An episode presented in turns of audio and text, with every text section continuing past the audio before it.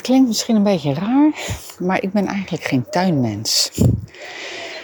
Ja, dat klinkt echt heel raar met iemand met zo'n enorm stuk groot grond, uh, groot, groot stuk grond.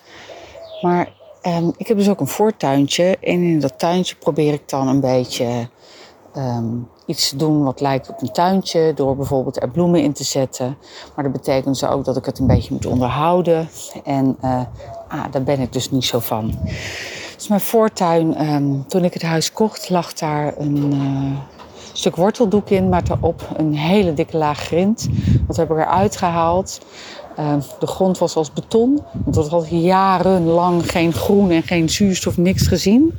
Uh, daar heb ik, uh, nou, ik geloof drie dagen met een, een spade heb ik de grond gaan omspitten.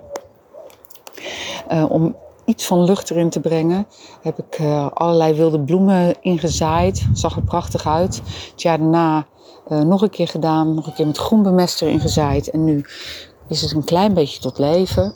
Maar alsnog is het best een wilde bende. En um, ik vind dat prima.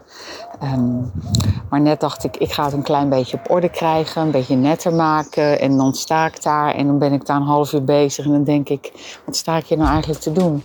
Dus ik heb maar weer een hand met zaad gepakt. En er overheen gegooid. En we zien wel wat erop komt. Nou, dat dus. Ik ben uh, dus eigenlijk niet echt een tuinenmens. Wel een mens voor buiten. Ja, wel een buitenmens, maar geen tuinmens. Ik denk dat dat het gewoon is.